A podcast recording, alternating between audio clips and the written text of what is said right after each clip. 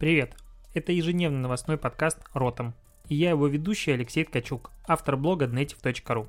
Каждый день я собираю главные новости из мира Digital и выбираю из них ключевое, чтобы это обсудить. Поехали! 23 апреля, провитание сябры, это Ротом подкаст, э, Ткачук опять на связи, обсуждаем новости сегодняшнего дня и погнали сразу. Наверное, одна из таких ключевых новостей, которое произошло сегодня, и она будет влиять еще на, вероятно, долгие годы, и, скорее всего, доставлять какое-то количество геморроя в обозримом ближайшем будущем, заключается в том, что Google заявил, что теперь каждый рекламодатель должен быть верифицирован. И, соответственно, раньше это было касалось правила только политической рекламы, то есть каждый, кто размещал политическую рекламу, должен был подтвердить, кто он такой и так далее, и ты по а, клику на информацию о политической рекламе мог узнать, кто ее разместил. Ну, то есть, условно, там в Америке говорят, что демократы говноеда. И ты нажимаешь на эту э, рекламу, видишь, что, допустим, это сами демократы и разместили про себя, чтобы якобы подставить республиканцев. Ну, я не знаю, вот какие-нибудь такие штуки. Или там э, злые русские СММщики решили опять 100 тысяч долларов потратить и в Великой Америке изменить выбор президента. Пришли и потратили. Вот, э, поэтому сейчас... Э, мне просто написали сообщение, я не ожидал. Поэтому сейчас, а, конечно, будет а, большое количество, скорее всего, геморроя с тем, чтобы подтвердить свою личность, и кого-то не будут одобрять и так далее. Но а, значит, тест начинается только в Штатах, то есть все рекламодатели должны будут подтвердить, кто они такие. Ты сможешь увидеть, кто все-таки размещает рекламу. А дальше эксперимент будет раскатываться на весь мир, и, короче, Google вот таким образом меняет правила игры. А еще Twitter а, наконец-то тестирует функцию, позволяющую пользователям видеть все ретвиты твоего твита и какие комментарии написали к этим ретвитам. И, короче, если ты фанат Твиттера и что-то там пишешь, то, скорее всего, это будет для тебя приятно, потому что ты сможешь увидеть, что люди думают о твоем вирусном творчестве. Раньше этого было сделать нельзя, либо очень геморройно. Как бы к новостям коронавирусно-бизнесово, даже политическим, ну, потому что я не знаю, как такие вещи не обсуждать, но тут власти раскрыли требования к тому, как получить безвозмездную помощь финансового государства. Ну, ты помнишь, там размеры мород на человека. А, короче, мне кажется, скоро они начнут говорить, какой у тебя цвет глаз должен быть и все такое, потому что те, кто могут рассчитывать на поддержку а, вот такую безвозмездную, вроде там не сильно безвозмездную, а, это компании, от которых не должно быть задолженности по налогам на 1 января. А Здесь можно возразить о том, что, ну, если компания не платила налоги, тогда как бы она не получит помощи от государства. Да, но а те, кто работал когда-нибудь с налоговой, знают, как много там косяков и как много там может быть технических задолженностей, задолженность типа в 5 рублей, как бывает часто не проходит оплата, еще комдич. И, короче, огромного количества реально бизнеса, который законопослушный, у которого все хорошо, может сложиться такая ситуация, что как бы фактическая задолженность есть, а реально нет. Но вот государство тебе помогать не будет в таком случае. Я все это дело смотрю на другие страны и как-то опять грущу. Но не хочу об этом говорить. Я просто уведомил о том, что такая история есть. Еще, кстати, про правительство. Тут... Э, кто это, Минкомсвязь сказал, что не будет запрещать использование Zoom пока, а, для удаленных уроков, пока они не сделают ему замену. Ну, это как бы я рад, что появилось чувство разума и голос разума в Министерстве связи, потому что как можно запретить э, сервис, с помощью которого, допустим, сейчас все школьники условно учатся на удаленке, и не предложить ничего взамен? Ну, это как-то только мудак так может поступить. Ну, вроде бы сказали, что сейчас какая-то интегрированная система, которая будет синхронизироваться с ВК, неожиданно ВКонтакте а, разрабатывается, то есть государство делает что-то вместе с ВК, посмотрим, что это будет. А, я не совсем понимаю, почему типа Zoom надо запрещать для школьников срочно использовать, типа чем Zoom а, не угодил в школах. Zoom, который, кстати, нарастил аудиторию на 50% всего лишь за вот этот вот апрель, потому что у них уже 300 миллионов пользователей в суточных, в день. DAO 300 миллионов. 300 миллионов DAO это прям, ну, это до хрена. Инстаграм, я помню, отчитывался о 500 миллионах DAO. И а тут как бы Zoom, который хренак из ниоткуда не возьмись, как говорится, появился. Но все еще не понимаю, что по нему все так прутся. Консультации, когда я провожу в Zoom, ну как бы да, окей, но в скайпе я люблю как-то больше. А мое мнение по этому поводу не изменилось. Возможно, просто что-то не понимаю. Но растет, конечно, аудитория масштабно. Поговорим еще про большие сервисы, потому что тут Airbnb, а, ну, с Airbnb и, в принципе, а, бутингом, многими такими агрегаторами получилась странная ситуация. А многие люди, и в том числе я, когда бронируем какие-то билеты, жилье и все такое, делаем билеты невозвратные. Ну, покупаем, потому что это дешевле, и всех это устраивает. А оказалась ситуация, когда как бы возвратить деньги было бы неплохо, ну, потому что сейчас весь мир закрыт, и, соответственно, все твои планы путешествия все твои брони, они пошли по одному месту. Соответственно, хотелось бы деньги вернуть, а у тебя невозвратные билеты. И многие а, собственники бизнеса, жилья или отеля сказали, идите вы лесом, у вас невозвратные билеты, мы вам ничего возвращать не будем. Приезжайте, живите. Кто-то предлагал, допустим, приехать в течение года и пожить бесплатно, ну, типа за эту оплаченную сумму.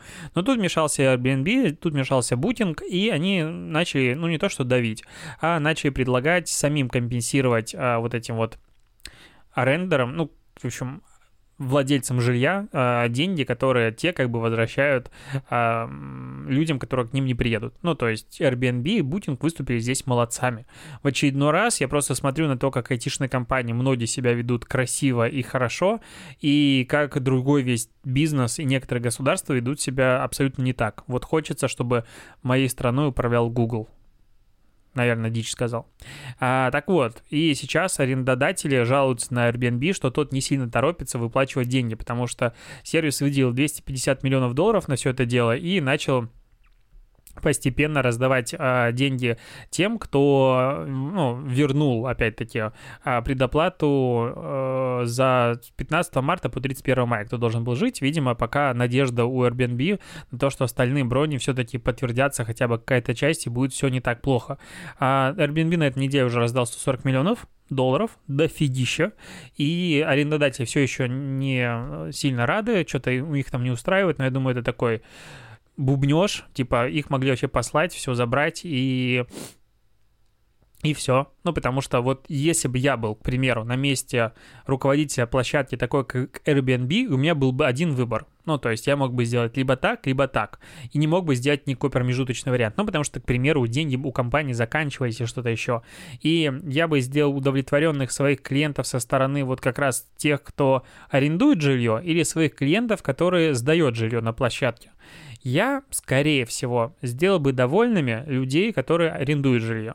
Объясню свою логику. Потому что это спрос. Ну, то есть а люди, которые арендуют, это спрос. Предложение всегда будет там, где есть спрос. Соответственно, если люди останутся довольны тем, как я с ними поступил, они на эту площадку еще раз вернутся. А если ты а, арендатель в данном случае недоволен и хочешь уйти, пожалуйста, типа, тебя никто не держит. Но просто когда тут есть спрос, ты вынужден будешь остаться на площадке и типа стерпишь. Вот а, такая очень наглая логика а, со стороны маркетолога. Но есть, опять-таки говорю, был бы у меня выбор либо так, либо так, я бы поступил так. А так, пока Airbnb занимает деньги в экстренном порядке, он занял уже 2 миллиарда долларов на то, чтобы это все пережить, замораживает многие проекты.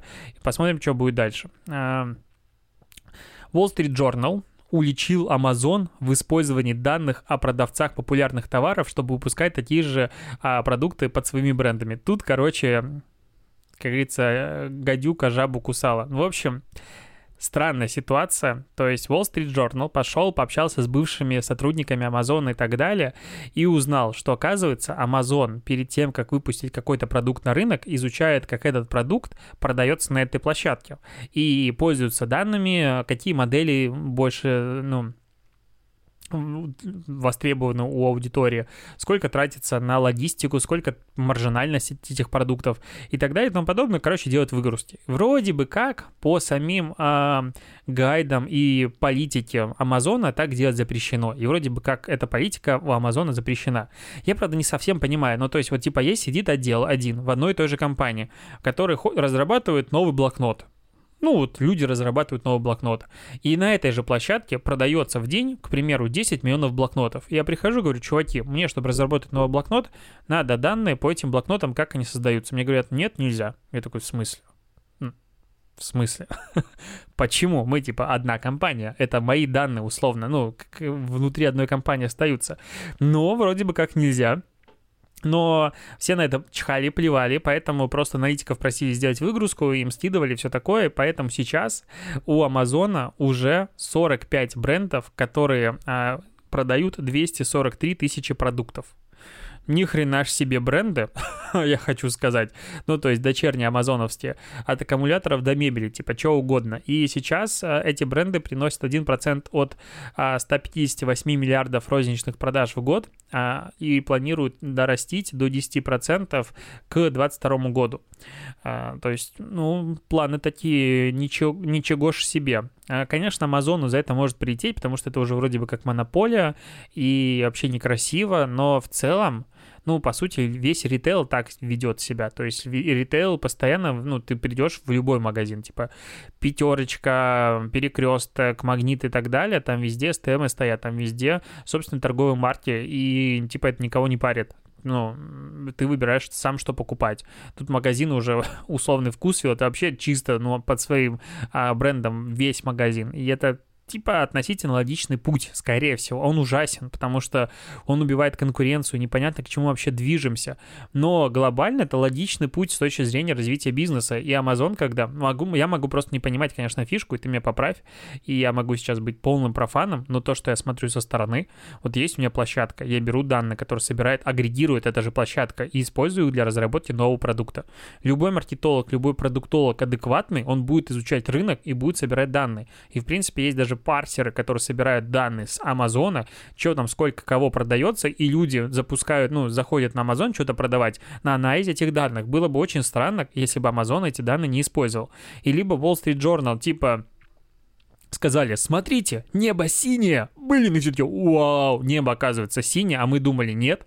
А, либо там что-то не все так просто, как кажется на первый взгляд, потому что, на мой взгляд, данные о вот, количестве популярности продуктов и моделях, которые продаются, это абсолютно логичная информация, которую при разработке даже собственного продукта стоит получать. Это все равно, что сейчас Google такой, мы хотим а, запустить какой-то новый сервис, и мы не будем пользоваться статистикой поисковых запросов внутри себя. Ну, потому что это некорректно. И вот другие разработчики сервисов, они не могут получить доступ к такой а, информации, поэтому вот, ну, типа, все.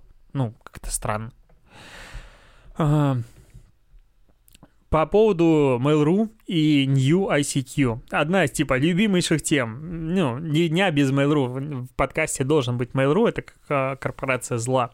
А Mail.ru тут вообще сегодня читался о своей выручке за первый квартал. Выручка выросла на 14% до 22,3 миллиардов рублей, а чисто прибыль упала на 22%. А, ну, что-то там, короче, все, что-то растет, что-то хорошо, реклама составляет менее 40%, неплохо приносят онлайн-игры, 11%, 7,1 миллиарда а, рублей, пользуются всякие платежи за социальные сервисы и прочее, прочее. Короче, Delivery Club вырос за январь-март в 2,1 раза. А, заказы в марте достигли рекордного количества 3,78 миллионов заказов за месяц. Это почти на 100% больше, 88%, чем в марте прошлого года. Ну, то есть капец как. Одноклассники, среднее время растет пользование. У Юлы все растет. Geekbrains, а, число регистраций выросло на 648% платных подписчиков на 89, ну то есть охренеть, сколько народу туда зашло, а ежедневная аудитория стилбокса на 33% выросла. Ну то есть все сервисы растут, но у нас есть ICQ New. Прекрасная э, зомби, который вернулся, когда его уже никто не ждал. Типа, привет, и я дома. Это была такая серия, по-моему, в Рик и Морти, очень странная, где э, какой-то чувак, типа, вернулся. Ну, в общем, ладно, не суть. О чем суть? Э, на VC вот люди обсуждают, что, оказывается, появилась новая у ICQ пользовательское соглашение, в котором еще в 2017 году было написано про ICQ New и так далее. Ну, короче, постфактум как будто вот дописали, э, что если ты не пользуешься своим логином год, то его удаляют. Ну, вот такой вот политика. Ну, у Mail.ru же, типа, нет возможности хранить все логины и лодины. И народу, как, у кого, кто помнил свои все эти э, номера, пятизнаки, шестизнаки, семизнаки, никому письма не приходили с идеей о том, что, чувак, типа, мы тут наверное, тебя удалим, поэтому зайди обратно или там сохрани какие-то данные, переписки, возможно, тебе что-то есть важное, или просто там зайди, и мы не будем удалять э, твой аккаунт. Как это делают, в принципе, все. Ну, то есть, когда у тебя что-то где-то хотят удалить, из-за того, что ты куда-то не заходил, тебе же придет 10 писем вообще везде до тебя. Мне кажется, во сне будут досту- достучаться, скажут, мы хотим удалить твой аккаунт на форуме, а, не знаю, 3W Jobs а, в копирайтинге .ukos.net, и сейчас у людей, которые делали сайты на укозе, просто слеза ностальгии прокатилась. Я как вспомню этот форум, на котором я сидел, что-то изучал, код ковырял, код ковырял по принципу, а если я здесь нажму, будет хорошо или нет. Кстати, Короткая история. Как я навсегда запомнил разницу между JPEG и PNG форматами. А я раньше, ну, в молодости много играл в онлайн-игры, разумеется, как и все, и очень любил создавать как раз сообщество. Ну, в принципе, то, чем я занимаюсь по сей день. Ну, то есть, по сути, СММщиком я по-хорошему стал в лет 15, наверное. Ну, то есть я заводил свои первые сайты, да даже раньше, лет 14 у меня были уже первые сайты, пытался писать какие-то новости, статьи, объединять людей вокруг вот этих вот укозовских сайтов. Ну, по сути, да, я СММщик уже 15 лет, можно так говорить. А, и это было классно, этот опыт реально пригодился, но мне всегда хотелся свой дизайн. При этом я не умел в дизайн и, конечно же, не умел в какой-то HTML-код что-то менять, потому что на все на нем было написано на укозе. И как-то раз мне стрельнуло в голову, короче, изменить дизайн и я решил сделать сайт черно-белым. Я прям все перекрасил, все еще сделал, что-то там даже дорисовал, придумал. Короче, потратил типа ночь. Место подготовки, по-моему, к экзамену, что такое. Ну, короче, это было долгий процесс.